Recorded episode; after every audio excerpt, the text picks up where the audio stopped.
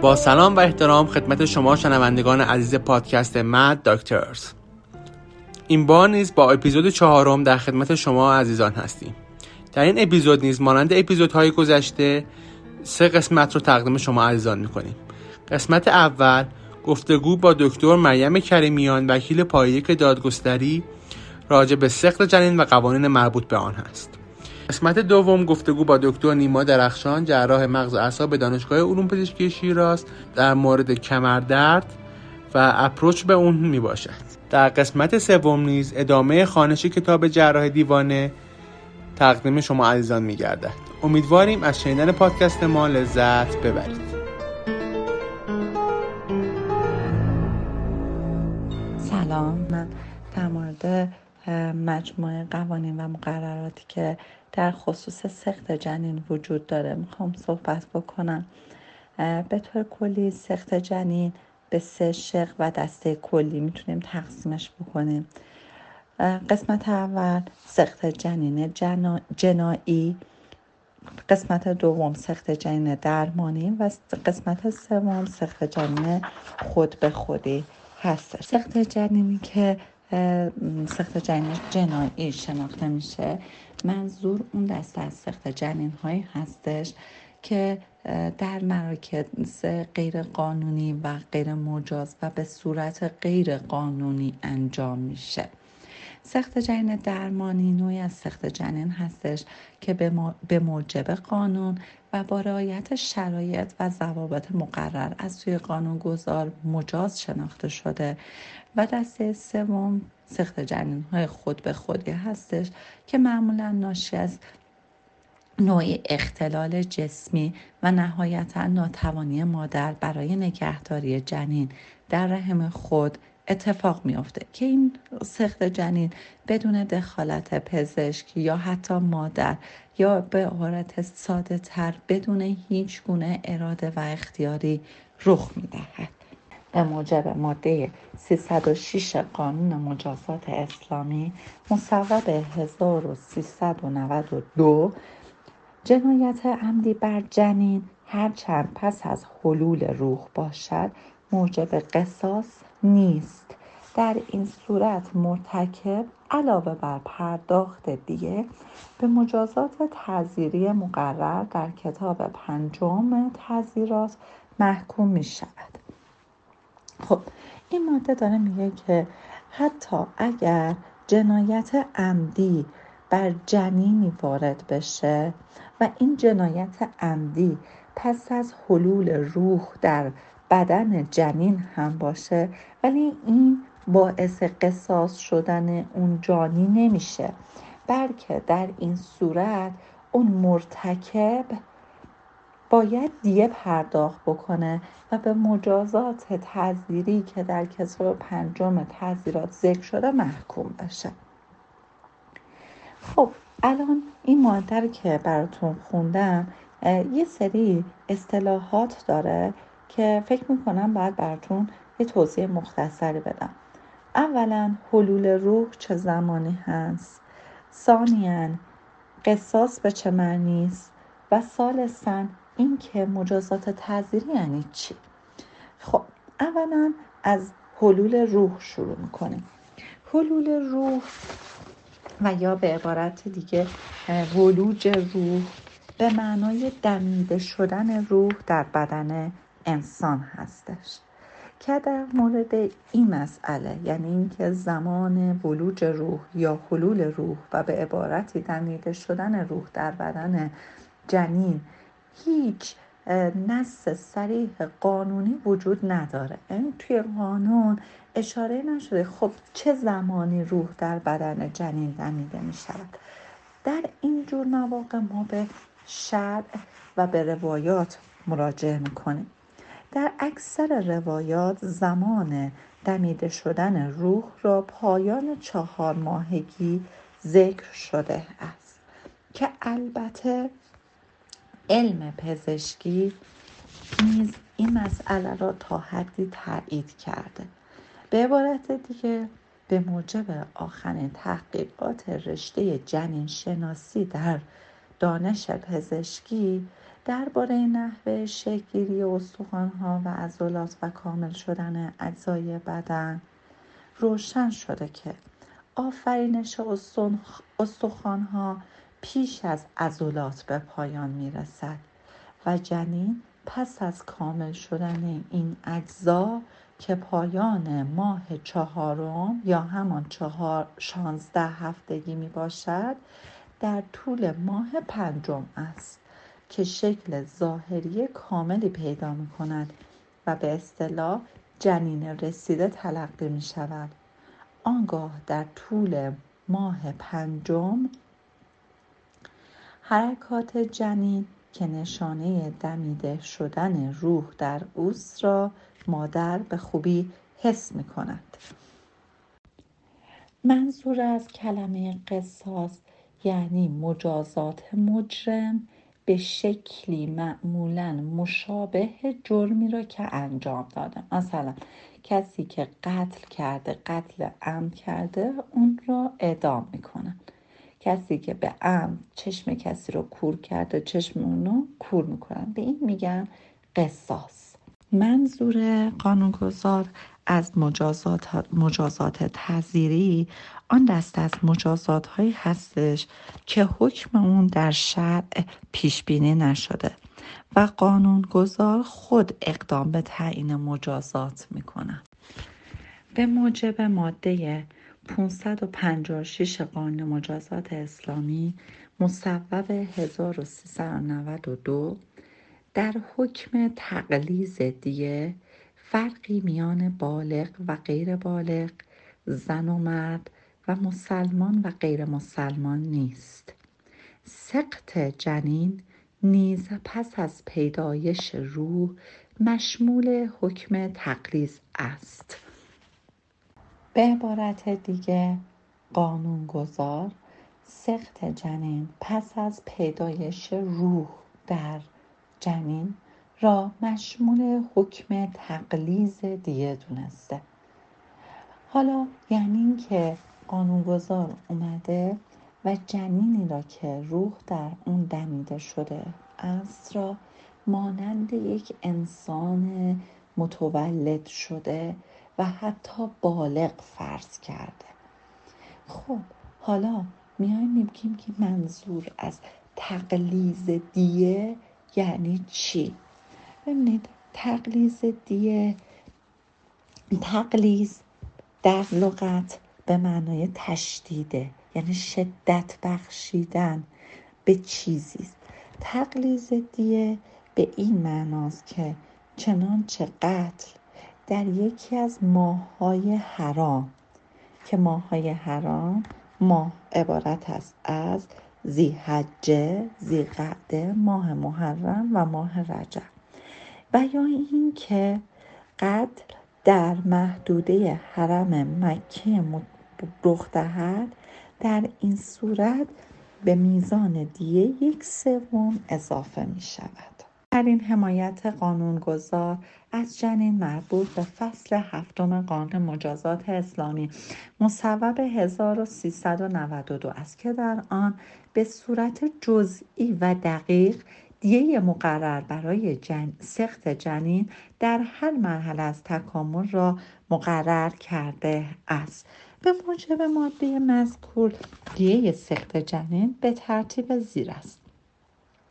الف نطفه که در رحم مستقر شده است دو صدم دیه کامل. ب القه که در آن جنین به صورت خون بسته در می آید چهار صدم دیه کامل. پ مزقعه که در آن جنین به صورت توده گوشتی در می آید. شش صدم دیه کامل. ت ازام که در آن جنین به صورت استخوان در آمده لکن هنوز گوشت رویده نشده است. هشت صدم دیه کامل. سه جنینی که گوشت و استخوانبندی آن تمام شده ولی روح در آن دمیده نشده از یک دهم دیه کامل.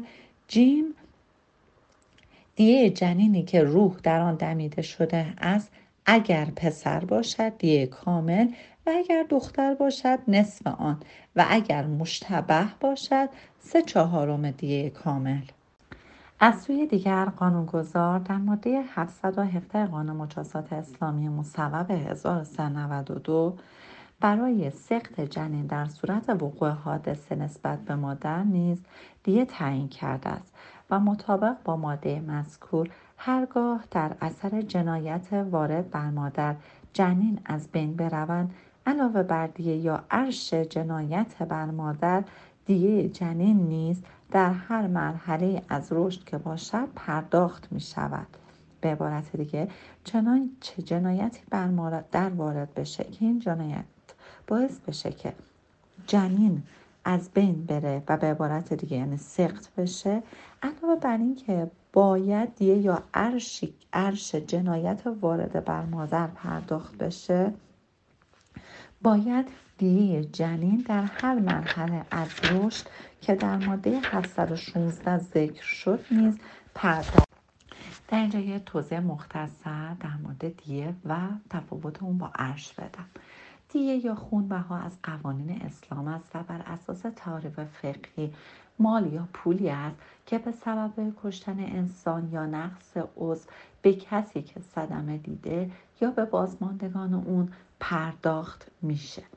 دیه در شرع صریحا میزانش ذکر شده است و به همون میزان در قانون هم منعکس شده و الان در قانون ذکر شده. ولی عرش اون دسته از جراحاتی هستن. یعنی دیه اون دسته از جراحاتی را عرش میگیم که مقدار اون در شرع مشخص نشده است. ماده 718 قانون مجازات اسلام به مسئولیت کیفری مادر در زمینه سخت جنین پرداخته و مقرر می گردد هرگاه زنی جنین خود را در هر مرحله که باشد به عمد شبه عمد یا خطا از بین ببرد. دیه جنین حسب مورد توسط مرتکب یا عاقله او پرداخت می شود.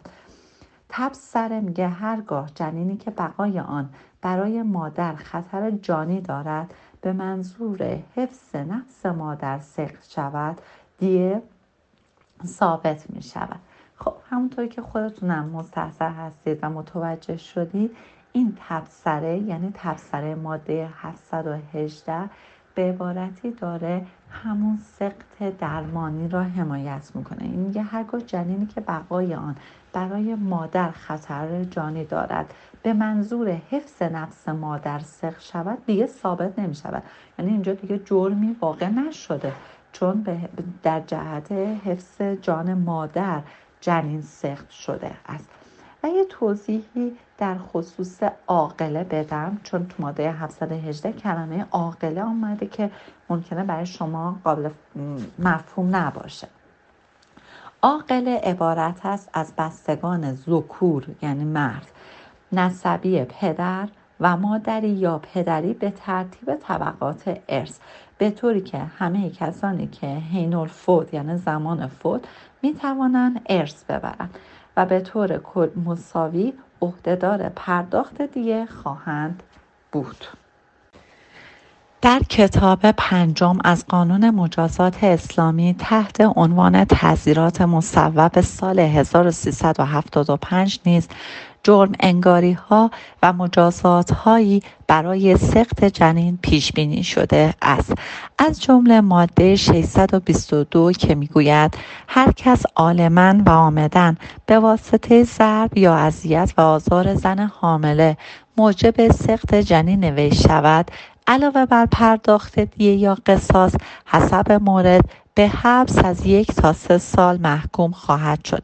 البته ناگفته نماند که واژه قصاص در این ماده مربوط به جنایتی است که علیه مادر رخ می‌دهد نه جنین.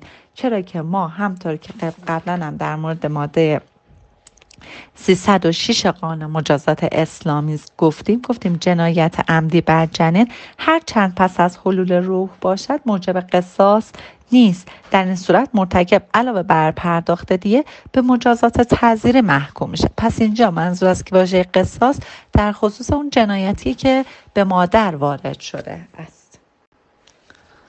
همچنین ماده 623 می‌گوید هر کس به واسطه دادن ادویه یا وسایل دیگری موجب سخت جنین زن شود به شش ماه تا یک سال حبس محکوم می شود و اگر عالما و آمدن زن حامله ای را دلالت به استعمال ادویه یا وسایل دیگری کند که جنین وی سخت شود به حبس از سه تا شش ماه محکوم خواهد شد مگر اینکه ثابت شود این اقدام برای حفظ حیات مادر است و در هر صورت حکم به پرداخت دیه مطابق مقررات مقررات مربوطه داده خواهد شد. قانونگذار در ماده 624 بخش تعذیرات قانون مجازات اسلامی مصوب سال 1375 همچنین مجازات حبس برای پزشکان یا سایر افرادی که به صورت غیر مجاز اقدام به سخت جنین می کنند تعیین کرده که در آن آمده است اگر طبیب یا ماما یا داروفروش و اشخاصی که به عنوان تبابت یا مامایی یا جراحی یا داروفروشی اقدام می کنند وسایل سخت جنین را فراهم سازند یا مباشرت به اسقاط جنین کنند به حبس از دو تا پنج سال محکوم خواهند شد و حکم به پرداخت دیه مطابق مقررات مربوط صورت خواهد پذیرفت. به موجب ماده 719 قانون مجازات اسلامی هرگاه چند جنین در یک رحم باشند سخت هر یک از آنها دیه جداگانه دارد و به موجب ماده 720 دیه اعضا و دیگر صدمات وارد بر جنین در مرحله که استخوانبندی آن کامل شده. ولی روح در آن دمیده نشده است به نسبت دیه جنین در این مرحله محاسبه می گردد و بعد از دمیده شدن روح حسب جنسیت جنین دختر یا پسر بودن دیه محاسبه می شود و چنانچه بر اساس همان جنایت جنین از بین برود فقط دیه جنین پرداخت می شود. به موجب ماده 721 قانون مجازات اسلامی هرگاه در اثر جنایت و یا صدمه چیزی از زن سقط شود که به تشخیص کارشناس مرده سوق منشأ انسان بودن آن ثابت نگردد دیو عرش ندارد لکن اگر در اثر آن صدمه بر مادر وارد گردد حسب مورد دیه یا عرش تعیین می گردد. دیه یا عرشی که در این ماده پیش بینی شده است به خاطر صدمه است که به زن وارد شده و در نتیجه دیه به خود او پرداخت می شود. در پایان توضیحی در خصوص سخت درمانی خدمتتون عرض می کنم چرا که همونطور که قبلا گفتم سخت خود به خودی ناشی از یعنی اختلال جسمی و ناتوانی مادر برای نگهداری جنین در رحم خود است و بدون هیچ گونه اراده و اختیاری انجام میشه ولی سخت درمانی برخلاف سخت جنایی که سخت جنایی یه سخت غیر قانونی و غیر مجاز است. سخت درمانی سختی مجاز و قانونی محسوب میشه. سخت جنین با وجود آنکه فی نفسه برخلاف اراده شارع مقدس و قانونگذار تلقی میشه اما در برخی موارد ممکن است مصلحت بالاتری از جمله حفظ حیات مادر بر آن مترتب باشد چنین سختی درمانی یا قانونی هستش. نخستین مستند قانونی در این زمینه بخشنامه شماره 41 76 ممیز یک مورخ 11 آذر ماه 1382 سازمان پزشکی قانونی کشوره که در ماده یک مقرر میداره در صورتی که ادامه بارداری مادر به مرگ جنین یا مادر منجر شود درخواست صدور مجوز سخت سخت درمانی تنها در ادارات کل پزشکی قانونی استانها مورد پذیرش قرار می گیرد.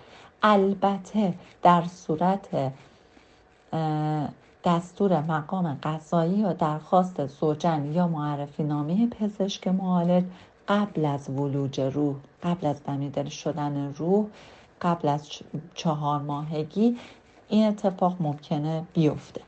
این بخشنامه در ادامه به تفصیل موارد علمی و شرایطی که پزشکان قانونی می توانند مجوز سخت را بدهند برشمرده است. به موجب ماده واحدی مصوب ده خرداد سال 1389 نیست سخت سخت درمانی با تشخیص قطعی سه پزشک متخصص و تایید پزشکی قانونی مبنی بر بیماری جنین که به علت عقب افتادگی یا ناقص الخلقه بودن موجب حرج مادر است یا بیماری مادر که با تهدید جانی مادر توأم باشد قبل از ولوج روح یعنی چهار ماهگی با رضایت زن مجاز است و مجازات و مسئولیتی متوجه پزشک مباشر نخواهد بود. من اینجا منظور از حرج رو بگم. منظور از حرج یا منظور حرج یا سختی زنه. یعنی اینکه اگه بچه عقب افتاده به دنیا بیاره این باعث عسر و حرج و سختی و به تنگ افتادن یه زن حتی یه خانواده میشه. برای همین اگه تشخیص بدن اون بچه که جنینی که در هم هستش عقب افتاده ذهنی به دنیا میاد عقب افتاده به دنیا میاد. اینجا اجازه و مجوز سخت جنین داده می شود و در این صورت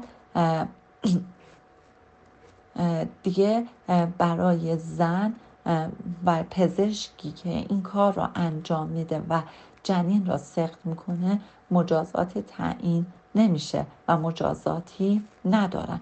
متخلفین از اجرای مفاد این قانون به مجازات مقرر در قانون مجازات اسلامی محکوم خواهند شد. یعنی اگر جنینی سالم باشه و اجازه سختش رو داده بشه و یا خطری برای مادر نداشته باشه تهدید جانی برای مادر نداشته باشه در این صورت برای پزشک متخلف و مادر مجازات تعیین شده است.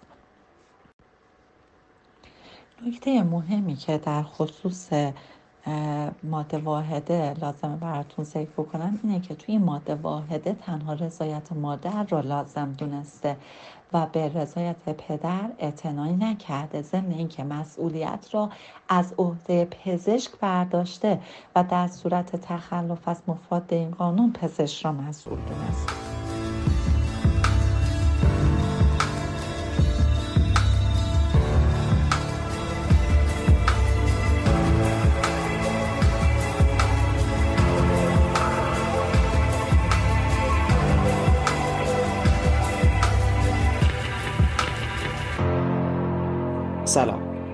درد فتح دیسک دومین دلیل اصلی بیماری و ناراحتی امروز مردمه.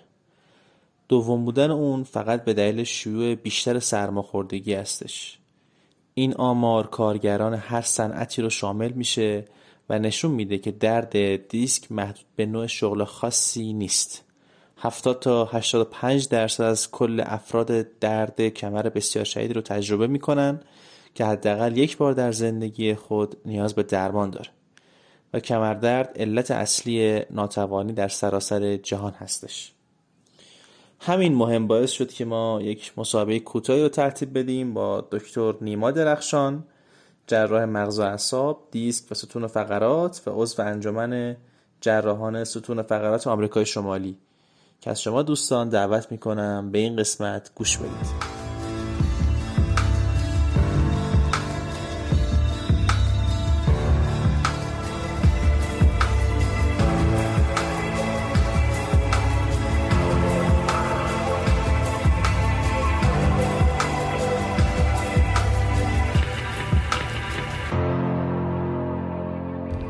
به نام خدا دکتر نیما درخشان هستم جراح مغز و اعصاب و ستون فقرات.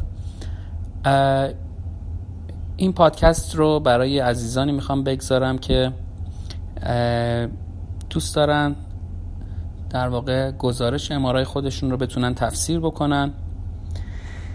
و قبل از هر چیز ما باید با ساختار نرمال دیسک کمر آشنا باشیم. دیسک کمر از دو جز تشکیل شده که در میان اون nucleus pulposus هست که عمدتا از فیبرهای proteoglycan تشکیل شده و این nucleus مرکزی توسط فیبرهای annulus fibrosus احاطه شده. فیبرهای annulus fibrosus عمدتا از کلاژن تایپ یک هستند که خاصیت در واقع استحکام رو به دیسک میدن و فیبرهای مرکزی یا جزء annulus جزء nucleus pulposus عمدتا از proteoglycan تشکیل شدن که خاصیت در واقع نگه داشتن آب رو توی خودشون دارند و اون ویژگی ضربه‌گیری که توی ستون فقرات از دیسک ها انتظار داریم به عنوان یک شاک ابزوربر رو در واقع این جزء نوکلئوس برای ما انجام میدن. اصطلاحاتی که باهاشون برخورد خواهیم داشت رو به اصطلاح در واقع اصطلاحاتی که مربوط به دجنریشن هستش رو خدمتون مختصرا توضیح میدم و روی اسلاید ها می‌تونید شکل های متناسبش رو پیگیری بفرمایید. یکی از مواردی که عزیزان باش برخورد خواهید داشت دیسک دسیکیشن هستش. دسیکیشن معناش در واقع دیهایدریشن هستش یعنی وقتی که آب محتوایی که در واقع توی نوکلوس پالپوزوس وجود داره از بین بره. و این یکی از مراحل اولیه degeneration هستش از بین رفتن آب موجود در proteoglycan ها که همینجور که توی این تصویر ملاحظه فرمایید دیسکای بین مهره‌های 12 T12 L1 L2 L3 و L4 دیسکایی هستن که آب خودشون رو از دست دادن و به رنگ سیاه در اومدن. در مقایسه با دو دیسک پایین تر که در امارای T2 ویتد آب خودشون رو حفظ کردن و سفید هستن. یکی از موارد دیگه ای که توی گزارش ها باش بر برخورد خواهیم داشت disk space, disk space هستش یا در واقع باریک شدن فضای دیسک این به دنبال همون دسیکیشن یا خشک شدن فضای دیسک اتفاق میافته. وقتی که آب دیسک از بین میره این در واقع جزء ژله‌ای که اون وسط هستش تحت فشار قرار می‌گیره و استخوان ها به همدیگه نزدیکتر میشن مهره ها به همدیگه نزدیکتر میشن. و در رادیولوژی ساده هم نمایی که می‌بینیم باریکتر شدن فضای دیسک هستش که توی گزارشات امارای هم ممکنه باهاش برخورد داشته باشید. مورد بعدی وجود گاز در دیسک هست یا پدیده به نام وکیوم فنامنن وجود گاز درون دیسک نشون دهنده دژنریشن هستش یعنی در واقع اون پروسه تخریب دیسک. که منجر به تولید گاز عمدتا نیتروژن میشه که شکلش رو توی تصویر در سیتی اسکن و امارای ملاحظه می فرمایید یکی دیگه از مواردی که توی گزارشات امارای مربوط به ستون فقرات کمری باش برخورد داریم osteophyte هستش. osteophyte ها در واقع در اثر پروسه degeneration ایجاد میشن. اون قسمت هایی هستن که استخوان تیز میشه و در اصطلاح عوام بهشون سایدگی پیشرونده میگن. یکی از عنوانهای دیگه هم که ممکنه بهشون اطلاق بشه در واقع بونی اسپر هستش یا خارهای استخوانی که همون تفسیر رو دارند بسیار خب مورد دیگری که در واقع مطلب اصلی هستش که می‌خوام خدمت شما عرض بکنم. توضیح بالجینگ هستش. بالجینگ یعنی در واقع برآمدگی و برجسته شدن. اگر که یک دیسک نرمال رو در نظر بگیریم از در واقع قدام خلف و طرفین توسط در واقع همون بوردر هایی که مهره رو ساختن احاطه شده. وقتی که این دیسک به خاطر در واقع از بین رفتن اون المان های طبیعی که وجود داره دژنره بشه ممکنه که از یک طرف bulging اتفاق بیفته و ممکنه هم که این bulging متقارن و symmetric باشه. و این bulging اولیه فتق دیسک در نظر گرفته نمیشه به خودی خودش. موردی که باید در مورد asymmetric bulging به خاطر داشته باشیم این هستش که توی در واقع deformity ها خصوصا scoliosis که انحراف یکی از انواع انحراف ستون فقرات هستش این باعث میشه که bulging ی که اتفاق میافته به صورت نامتقارن باشه. و این عرض کردم خدمتون الزاماً بیانگر herniation یا فتق دیسک نیست. در خصوص disc herniation یک پروسه هستش که پروسه معمولا پیشرونده هست و در واقع نقطه عطف شروع دیسک هرنییشن پارگی هایی هستش پارگی های طولی که در قسمت انولوس فایبروسوس اتفاق میافته. اون فیشر هایی که در قسمت فیبرهای انولار اتفاق میافته می‌تونه زمین ساز این باشه که اون قسمت از fiber های annulus ضعیف بشن و nucleus از اونجا هرنیه بشه. همونجور که در امارای ملاحظه می فرمایید در امارای T2 پایین سمت چپ این قسمت به شکل hyper signal اتفاق در واقع خودشون نشون داده که با تزریق ماده گادولینیوم enhancement پیدا کرده.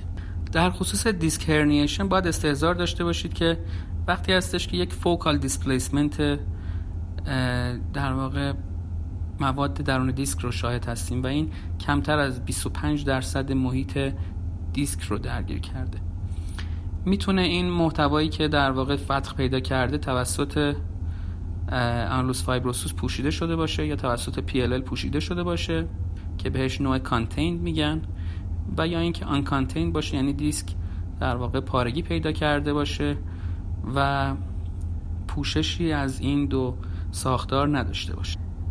در مورد در واقع توضیح کلمه disc herniation باید بگیم که دو مورد دیگه ممکنه باش بر بخوریم. یکی protrusion هستش که در واقع وقتی است که base قطر base قسمت هرنیه شده از طول قسمت هرنیه شده بیشتر باشه و یکی extrusion هستش که در واقع با یک قطر خیلی کمتری در base طول بیشتری از material دیسک خارج شده. و این extrusion هستش که عمدتا non-contained هستش یعنی پوشیده نشده توسط PLL و آنولوس و بهش میگیم پارگی دیسک. موارد دیگه که در گزارش های امارای ستون فقرات کمری ممکنه باش برخورد داشته باشیم مایگریشن هستش یعنی اینکه جابجایی موادی که هرنیه شده به سمت دور از در واقع محلی که بیرون زدگی دیسک اتفاق افتاده و sequestration یعنی اینکه اون قسمتی که هرنیه شده اتصال خودش رو با دیسک از دست بده.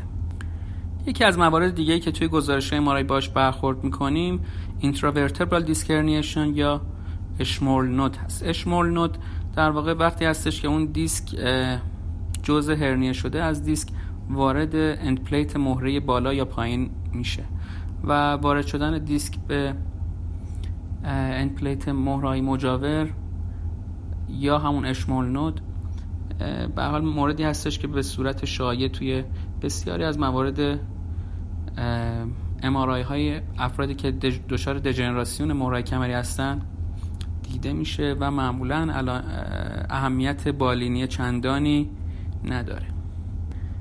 در مورد localization در واقع disc herniation باید بفهم اینو استحضار داشته باشید که ممکنه در واقع central canal zone در خط وسط دیسک هرنیه بشه.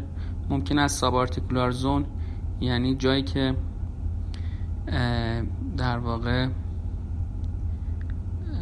رباط PLL کمی ضعیفتر هستش. این متریال دیسک هرنیه بشه که این در واقع شایع فرمش هست و ندرتا ممکنه که اون متریال دیسکی خارج شده وارد در واقع فرامن یا سوراخ خارج شدن ریشه عصب بشه که این فرم خیلی نادر هستش. حدودا 5 تا 10 درصد رو شامل میشه. ولی با توجه به اینکه روی دورسال روت گانگلیون فشار هستش یعنی گانگلیون حسی عصب مستقیما توسط جزء هرنیه شده دیسک تحت فشار قرار می‌گیره. شانس اینکه درد و درد شدید و علائم نورولوژیک ببینیم توی این فرم بیشتر هست. اون جزء هرنیه شده از دیسک اکسترودد ممکنه که به سمت بالا یا پایین هم حرکت بکنه که اگه به سمت بالای پدیکل حرکت بکنه سوپرا پدیکولار که ریشه بالایی رو تحت فشار قرار میده پدیکولار یعنی در سطح پدیکل باشه و به حال شاید این فرمی که می‌بینیم اینفرا پدیکولار هستش که ریشه پایینتر رو تحت فشار قرار میده. مورد دیگه که توی گزارش های امارای باش برخورد می‌کنیم تغییراتی هستش که توی مهره های در واقع توی قسمت end plate مجاور دیسک در مهره بالا و پایین هر دیسک دیده میشه. که این تغییرات با توجه به نمایی که توی امارای پیدا می‌کنن classification متعدد و مختلفی دارن. classification در واقع Modic نامگذاریش هستش که تایپ یکش به این صورت که هست که توی نمای T1 hypo signal میفته و توی نمای T2 hyper signal این در واقع نشون دهنده وجود ادم و التهاب در بافت هستش و با کمردرد ارتباط مستقیم داره.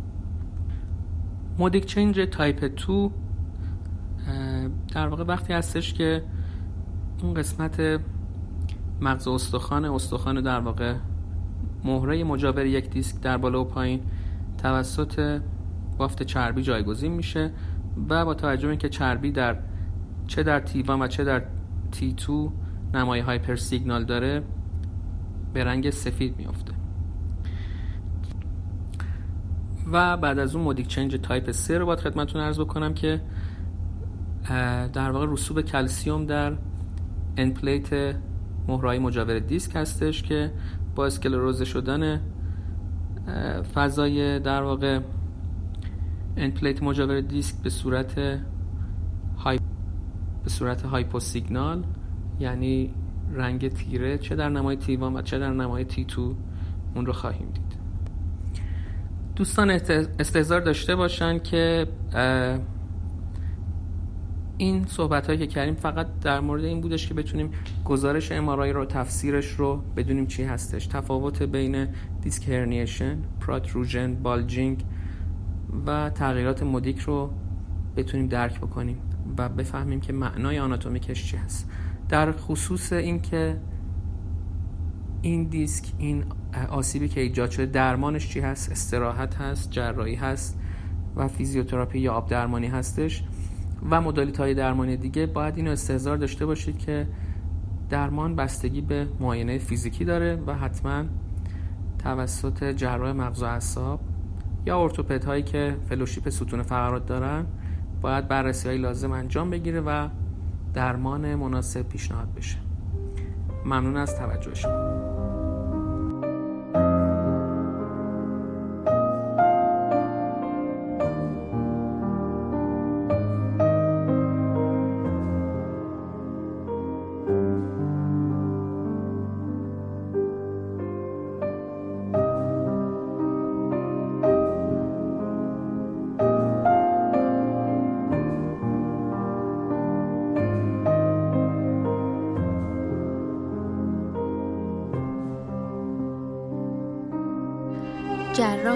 دیوانه.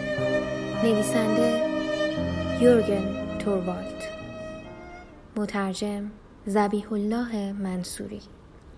بخش چهارم. سرخ شدن تمام بدن. روز بعد گزارش پزشک نگهبان نشان داد که حال بیمار خوب است و در روزهای سوم و چهارم نیز حال بیمار خوب بود. اما در بامداد روز پنجم وقتی زن پرستار وارد اتاق بیمار شد و چشمش به صورت کارل افتاد وحشت کرد زیرا مشاهده نمود که رنگ صورت او قرمز شده است. سرخ شدن رنگ صورت اگر از حال خفگی نباشد به طور معمول از تنگی نفس است و زن پرستار چون مثل تمام پرستاران از مقدمات پاتولوژی یعنی مقدمات تشخیص امراض اطلاع داشت دانست که سرخی صورت کارل ناشی از سکته های مغزی و قلبی نیست. در ضمن می‌دانست که کارل هنوز صورت خود را در آینه ندیده. لذا نباید به او گفت که صورتش سرخ گردیده چون وحشت خواهد کرد.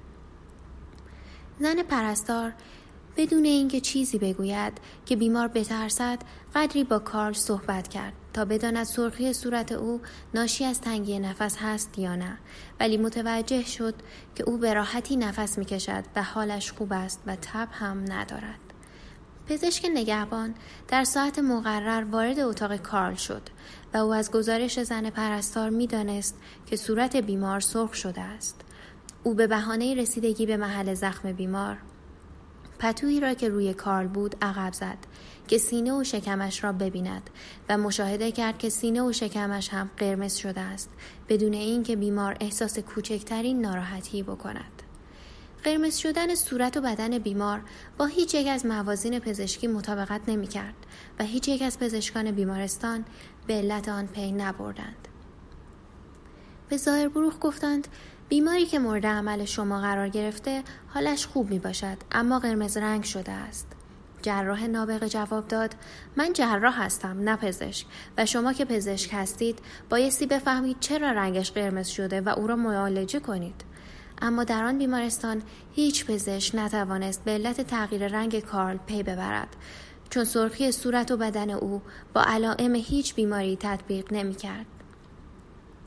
بیماری هایی وجود دارد که بعد از اینکه انسان مبتلا به آنها شد صورت و بدنش سرخ رنگ می شود ولی آن بیماری ها علائم دیگر هم دارد و درجه اول علامت آنها تب است و سرخی صورت و بدن در آن امراض جزو علائم فرعی به شمار می آید و کارل تب نداشت و آرزه دیگر هم در او دیده نمی‌شد. حتی به خوبی غذا می‌خورد و میخوابید. روز بعد چند نفر از دوستان سیاسی کارل با تعیین وقت قبلی به بیمارستان آمدند تا اینکه موفقیت در عمل جراحی و بهبود او را به وی تبریک بگویند و هنوز کار نمی‌دانست که سرخ شده است. ولی چون ممکن بود که آشنایان کارل بعد از اینکه وی را دیدند از قرمزی صورتش متحیر یا متوحش شوند قبل از اینکه آنها را وارد اتاق بیمار نمایند به آنها گفتند بعد از دیدن رنگ قرمز صورت دوستتان متعجب نشوید چون این رنگ از آثار جانبی عمل جراحی کلیه است و بعد از چند روز رفت خواهد شد. کارل هم مسلکان را با نشاط پذیرفت و یکی از آنها برای اینکه لطیفه ای بگوید اظهار کرد رهبر عزیز و بزرگ ما همواره در باطن سرخ بود و اینک می‌بینیم که در ظاهر نیز سرخ است. کارل که از سرخ شدن رنگش اطلاع نداشت معنای آن لطیفه را نفهمید و یک زن پرستار که به بهانه پذیرایی از میهمانان در اتاق حضور داشت برای آنکه بیمار ناراحت نشود حرف را عوض کرد و نگذاشت بیمار از دوستان خود راجع به معنای آن لطیفه توضیح بخواهد.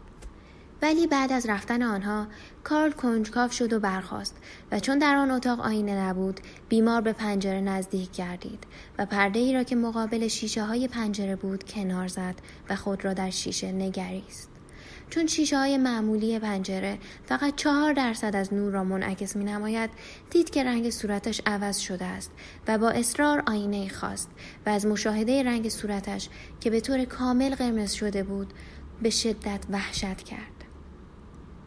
در قرن 19 میلادی دانشمندانی پیدا شدند که با اکتشافات علمی در رشته پزشکی خدماتی برجسته به نوع بشر کردند. یکی از آنها وایس مجارستانی بود و دیگری توماس آدیسون پزشک انگلیسی که در سال 1860 میلادی در 67 سالگی زندگی را بدرود گفت.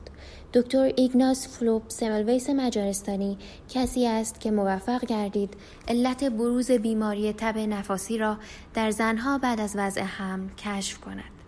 در هر نقطه از جهان هر زن باردار که می‌داند وضع حمل می کند بایستی نام این پزشک مجارستانی را که در 47 سالگی در سال 1865 میلادی زندگی را به رود گفت با احترام یاد نماید چون او بود که زنهای زاو را از مرگ بر اثر بیماری تب نفاسی رهانید. تب نفاسی تبی است که سراپای بدن را قرمز می کند. این بیماری را پدران و مادران ما به اسم آل زدگی می خوانند یعنی قرمز زدگی و آل را افریتی می دانستند که جگر زن زاو را می خورد و هرگز مرد دچار بیماری تب نفاسی نمی شود و آن بیماری را فقط زنها بعد از وضع هم می گیرند یعنی می گرفتند چون امروز دیگر هیچ زن بعد از وضع هم دچار تب نفاسی که سراپای بدن زاو را قرمز می کند نمی شود. از روزی که دکتر سموویس مجارستانی علت بروز بیماری تب نفاسی را کشف کرد تا امروز صدها میلیون زن در سراسر جهان ادامه زندگی خود را مدیون آن پزشک نوپرور هستند و او بود که دریافت علت بروز بیماری تب نفاسی که در طول هزارها سال صدها میلیون زن زاو را بعد از وضع حمل روانه قبرستان کرد چیزی نیست غیر از دستهای کثیف زن قابله که بچه را می‌گیرد و دستهایش با جهاز جنسی زن زاو تماس حاصل می کند و اگر زن قابله ناخونهای خود را کوتاه و دستها را ضد عفونی کند زن زاو دچار بیماری تب نفاسی نمی شود. منظور ما از توضیح بالا این است که بگوییم در بین بیماری های شناخته شده نوع بشر مرضی نیست یا نبود که تمام بدن را سرخ رنگ کند مگر بیماری تب نفاسی که آن هم فقط آرز زنها بعد از وضع حمل می شد. بیماری های دیگر وجود دارد که بعد از اینکه انسان مبتلا به آنها شد فقط قسمتی از بدن سرخ می شود مثل بیماری سرخک مخصوص کودکان که لکه های قرمز رنگ روی بدن به وجود می آورد و بیماری مخملک مخصوص کودکان که لکه های سرخ رنگ و وسیعتر در بدن ایجاد می نماید و بیماری باد سرخ که صورت و گردن و گاهی سینه را سرخ می کند پزشکان بیمارستان شاریتی می دانستند که سرخی بدن کارل که فراگیر تمام بدن شده ناشی از بیماری باد سرخ نیست. چون در بیماری باد سرخ تب وجود می آید. آن هم یک تب شدید و بیمار نمی تواند آرام بگیرد در حالی که کارل تب نداشت و آرام بود و حتی به نشاط به نظر می رسید. آدیسون هم که نامش را بیشتر به شکل ادیسون می نویسند و لذا با مخترع معروف برق اشتباه می شود در دوره ای که هیچ یک از اکتشافات علمی امروز در رشته زیست شناسی و غده شناسی به عمل نیامده بود به ترشح دو غده سورنال که گفتیم بالای دو کلیه قرار دارد پی برد و گفت که اگر کورتیزون که عصاره مترشح یکی از دو غده سورنال است قطع شود رنگ بدن قرمز خواهد گردید و آنگاه اختلالات دیگر در بدن به وجود می آید. در دایره المعارف های طبی بیماری ناشی از قطع ترشح کورتیزون را به اسم کاشف آن بیماری آدیسون نوشتند اما آن بیماری به قدری نادر است که کسی مبتلا به آن نمی شود مگر اینکه بر اثر حادثه ای مانند تصادف وسایل نقلیه یا جراحت میدان جنگ یکی از دو قده سورنالش که کورتیزون ترشح می نماید قطع گردد و دیگر کورتیزون به بدنش نرسد. به همین جهت پزشکان بیماری آدیسون را فراموش می کنند چون اکثر در تمام دوران پزشکی حتی یک بار با آن بیماری مواجه نمی گردند. ممکن است که پنجاه پزشک که در یکی از بیمارستانهای بزرگ کار می کنند از روزی که برای تحصیل قدم به دانشکده پزشکی گذاشتند تا روزی که به کلی دست از کار تبابت می کشند حتی یک بار به یک بیمار بر نخورده باشند که بر اثر قطع ترشح کورتیزون مبتلا به آرزه سرخ شدن در سر و پای بدن شده باشد. لذا نباید از حیرت پزشکان بیمارستان برلین شرقی در قبال آرزه کارل تعجب کرد. که چرا هیچ یک از آنها متوجه نشدند که آن آرزه ناشی از بیماری آدیسون یا قطع ترشح کورتیزون است. به هر حال روزی رسید که کارل بایستی از بیمارستان برود چون از لحاظ کلیه به کلی معالجه شده بود ولی او نرفت و گفت من با این قیافه نمی‌توانم در خانوادم و بین مردم زندگی کنم و باید مرا به رنگ اصلی برگردانید و ناچار او را در بیمارستان نگه داشتند تا شاید معالجهش کنند. یک روز زن پرستار بعد از اینکه وارد اتاق کارل گردید دید که از سرخی روی کارل کاسته شده است و به او گفت رنگ صورت شما امروز مثل روزهای گذشته قرمز نیست و این نشانه این است که به زودی معالجه خواهید شد اما در روزهای بعد معلوم شد که کاهش رنگ قرمز کارل ناشی از یک پدیده عجیب و جدید یعنی از سیاه شدن رنگ او می باشد. در ابتدا کارل که برخلاف روزهای اول بعد از عمل کلیه پیوسته آینه داشت و خود را می‌دید وقتی مشاهده می‌کرد رنگ قرمز صورتش به تدریج ضعیف می شود خوشحال می گردید ولی خیلی زود متوجه شد که کاهش رنگ قرمز صورتش ناشی از سیاهی است و به تدریج رنگ سرخ از بین رفت و سیاهی جای آن را گرفت. قبل از اینکه رنگ صورت و بدن کارل سیاه شود پزشکان بیمارستان عاقبت بر اثر کاوش و ورق زدن دایره المعارف های پزشکی و زیست شناسی فهمیده بودند که قرمزی صورت و بدن کارل ناشی از قطع ترشح کورتیزون است. اما نمی توانستند بفهمند چرا آن مرد سیاه شد چون حتی آدیسون هم این موضوع را پیش بینی نکرده بود. آنها اطلاع داشتند که در بعضی از امراض ممکن است رنگ صورت بیمار کبود شود. اما در بین هزارها بیماری که علائم آنها در کتابهای پزشکی به ثبت رسیده حتی یک بیماری وجود نداشت که رنگ و صورت بدن آدمی را سیاه کند. پس از مدتی طوری کار سیاه شد که جز سفیدی چشمها و ناخونهای وی در تمام بدنش نقطه‌ای که سیاه نباشد وجود نداشت. پزشکان بیمارستان در قبال آن پدیده عجیب پزشکی و زیست شناسی شگفتآور بیمار را فراموش کردند و یادشان رفت که وظیفه پزشکی آنها این است که اول بیمار را درمان کنند. آنها به اصطلاح پزشکان یک سیندروم را می‌دیدند که از زمان بغرات پزشک یونانی تا آن روز هیچ پزشکی ندیده بود. آن پدیده حیرت انگیز برای یکی از دو دستیار زایربروخ که گفتیم سوابق نازی داشت اندیشهای به وجود آورد که با یک قسمت از تئوری نژادی نازی ها و البته تئوری مغروم به افسانه آنها مقایرت داشت. در دوره‌ای که هیتلر بعد از شکست دادن فرانسه در سال 1940 به اوج عظمت خود رسید و اندیشه فرمان روایی بر سراسر جهان در مغز زعمای نازی به وجود آمد و در آشیانه عقاب هزار داوطلب نازی خود را آماده می کردند که در آینده از طرف حکومت آلمان بر جهان فرمان روایی کنند این فکر به وجود آمد که نژاد آریایی که برترین نمونه آن نژاد آریایی آلمان با قامت بلند و صورت بیزی شکل و چشمهای آبی و موهای طلایی یا خرمایی می باشد از دنیای دیگر به کره زمین آمده بودند. نازی های متعصب و خیال پرور با ابراز آن تئوری به گمان خود نژاد آریایی را دارای مقام ملکوتی می کردند. با این مفهوم که نژاد آریایی یک نژاد آسمانی است و نژادهای دیگر از نژادهای زمینی و آریایی ها زاده نور هستند و نژادهای دیگر زاده خاک.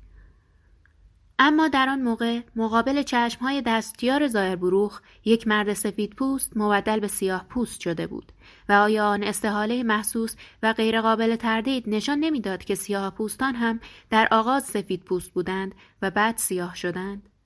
پزشکان وقتی دیدند که مردی سفید پوست تقریبا یک مرتبه به کلی سیاه پوست شد کنجکاف شدند و به خود گفتند که ممکن است راز به وجود آمدن نژاد سیاه بشری مکشوف شده باشد. از روزی که افسانه های ناشی از تخیل انسان جای خود را به تحقیق علمی واگذاشت تا آن روز دانشمندان نتوانستند بگویند که در کره زمین نژاد سیاه چگونه به وجود آمده است. آنها میفهمیدند که نژاد سیاه را فقط تابش خورشید به وجود نیاورده زیرا آن نژاد تنها از لحاظ رنگ پوست با نژادهای دیگر فرق ندارد بلکه از لحاظ شکل بعضی از اعضای بدن هم با نژادهای دیگر متفاوت است آیا نژاد سیاه از این جهت به وجود آمده که در بدن قسمتی از سفید پوستان ترشح کورتیزون کم شد و در نتیجه رنگ پوست آنها سیاه گردید؟ اگر چنین است پس چرا موی سر سیاه پوستان مجعد می باشد در صورتی که موی سر سفید پوستان مجعد نیست. و چرا سیاه پوستان دارای بینی پهن هستند و شکل بینی سفید پوستان قلمی است؟ آیا این تفاوتها آثار طبعی تغییر رنگ پوست است و بعد از اینکه عدهای از سفید پوستان مبدل به سیاه پوست شدند به مرور و در طول هزارها سال در آنها عوارض طبعی به وجود آمده و بعضی از اعضای بدن آنها یا اجداد سفید پوستشان فرق کرده؟ اگر سیاه شدن عدهای از سفید پوستان ناشی از این است که در آنها ترشح کورتیزون کم شد چرا نژاد سیاه پوست فقط در منطقه گرمسیر که تابش خورشید در آنجا شدید است زندگی می کند و آن منطقه گرمسیر هم محدود به قاره آفریقا است و در خارج از قاره آفریقا سیاه پوست زندگی نمی کند و در هر جا که سیاه پوستی دیده شود از جمله در آمریکا سیاه پوستانی هستند که خود یا اجدادشان از آفریقا به آنجا برده شدند و از این قرار علاوه بر موضوع کورتیزون اگر آن موضوع سبب پیدایش نژاد سیاه پوست شده باشد و موضوع تابش خورشید اقتضای اقلیمی هم در پیدایش نژاد سیاه موثر می باشد چون خورشید در تمام مناطق استوایی زمین به شدت میتابد اما نژاد سیاه فقط در آفریقا به وجود آمده و در مناطق گرمسیر و استوایی دیگر اثری از نژاد سیاه نیست.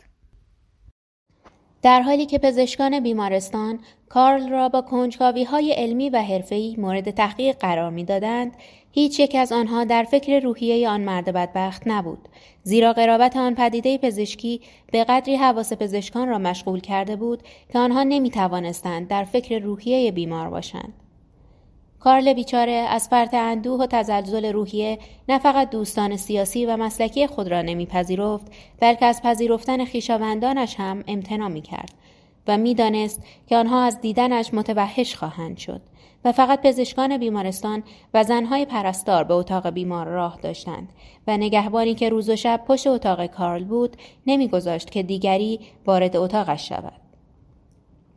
کارل که در بیمارستان همواره تنها بود به امید و در انتظار اینکه پزشکان بتوانند رنگ او را تغییر بدهند میکوشید که با گوش دادن به رادیو و خواندن کتاب و روزنامه و مجله خود را سرگرم کند.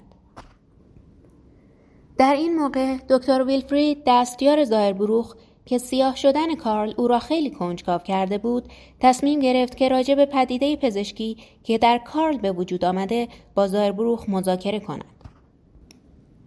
به طوری که اشاره شد پدیده‌ای که در کارل به وجود آمد بعد از پدیده هنریخ گریف برای پزشکان بیمارستان یک سوژه تحقیق شده بود و معالجه شدن کارل تحت شعاع آن تحقیق قرار می گرفت. نه اینکه پزشکان بیمارستان نخواهند که کارل را درمان کنند بلکه علاقه آنها به فهم علت سیاه شدن آن مرد خیلی بیش از آن بود که سیاهی آن مرد زائل شود و رنگ سفیدش برگردد اینک می‌گوییم علت آنکه پروفسور زایربروخ در مورد هنریخ گریف در قده هیپوفیز او کمی دستکاری کرد و نیز هنگامی که سنگهای کلیه کارل را بیرون میآورد در یکی از دو قده سورنال او دستکاری نمود چه بود؟ آن جراح نابغه داناتر از آن بود که کارد جراحیش از روی اشتباه وارد قدهای یا ای شود. از چندی قبل قسمتهایی از یاخته ها سلول های مغز زایربروخ به تدریج دچار تسلب می شد و آن تحول در قسمتی از مغز جراح نابغه که یاخته های حافظه در آنجا است پدیدار می گردید. یاخته های حافظه در قسمتی از مغز واقع در سطح خارجی قرار گرفته است و تأثیری که تسلب سلول های حافظه در اشخاص می کند به طور کلی متشابه است اما از نظر جزئی و فرعی فرق می کند. تأثیر کلی تسلب سلول های حافظه در اشخاص این است که حافظه ضعیف می شود و تأثیر فرعی و جزئی این می باشد که ضعف حافظه در هر کس که دچار تسلب سلول های مغز گردیده با دیگری فرق می کند. تسلب سلول های مرکز حافظه در مغز مانند تورم قده پروستات از عوارض پیری می باشد ولی قطعی نیست. و بعضی از اشخاص در دوره سالخوردگی نه دچار تسلب سلول های حافظه در مغز می شوند نه دچار تورم قده پروستات. باید دانست که زنها از تورم قده پروستات مسون هستند چون پروستات ندارند. اما ضعف حافظه و آنگاه از دست دادن آن در مرد و زن در دوره سالخوردگی مساوی است یعنی این آرزه پیری اختصاص به مردها ندارد. زایربروخ جراح بزرگ و نابغه هم بر اثر سالخوردگی دچار ضعف حافظه شد و انقریب خواهیم دید که این آرزه در او با چه سرعتی پیش رفت و چه نتایج فجیعی به بار آورد اگر زایربروخ می‌دانست که دچار ضعف حافظه شده و بر اثر آن نقیصه کارد جراحی او هنگام عمل به جاهایی می رود که نباید برود به طور مسلم دیگر دست به عمل جراحی نمی‌زد. در او ضعف حافظه ناشی از تسلب سلول های مغز به آن شکل بروز کرده بود که هنگام عمل نقطه ای را قطع می کرد که نبایستی قطع نماید و اولین حکومتی هم که به فکر افتاد کارمندان خود را بعد از رسیدن به سنی مخصوص بازنشسته کند از این جهت نبود که بر اثر سالخوردگی بینایی یا شنوایی را از دست می دهند بلکه از این جهت آنها را از کار معاف کرد که دانست بعضی از آنان پس از اینکه به دوره سالخوردگی رسیدند دچار ضعف حافظه می شوند یا اینکه حافظه را به کلی از دست می دهند. حکومت ها می دانستند افرادی هستند که حتی در هشتاد سالگی دارای حافظه قوی می باشند. اما برای اینکه تبعیض نشود کارمندان خوش حافظه را هم بعد از رسیدن به سن مخصوص بازنشسته می کردند.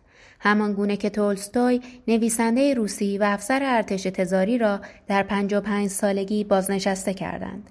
در صورتی که وی 25 سال بعد در 80 سالگی وقتی می‌خواست سوار بر اسب شود بدون استفاده از رکاب بر زین اسب میپرید و حافظش آنقدر قوی بود که انجیل را از حفظ می‌خواند و اسامی نیاکان تمام نجبای درجه اول و دوم روسیه را تا هفت پشت به خاطر داشت و هر زمان که از او می‌خواستند نام آنها را بر زبان میآورد. به هر حال دکتر ویلفرید از زایر بروخ درخواست ملاقات مخصوص در خانه اش کرد و جراح بزرگ برای ملاقات وقت داد و در ساعت مقرر آن مرد وارد خانه زایر بروخ شد و موضوع کارل را مطرح کرد و از صحبت خود به این نتیجه رسید که آیا زایر بروخ موافقت می کند که چند آزمایش در مورد آن پدیده پزشکی شود؟ زایر بروخ پرسید منظورتان چیست؟ دستیار اظهار کرد این اولین بار است که بر اثر قطع ترشح کورتیزون یک نفر سیاه می شود و شما بهتر از من می دانید که قطع ترشح کورتیزون ممکن است افراد را قرمز کند ولی تا امروز دیده نشده که قطع این هورمون کسی را سیاه نماید.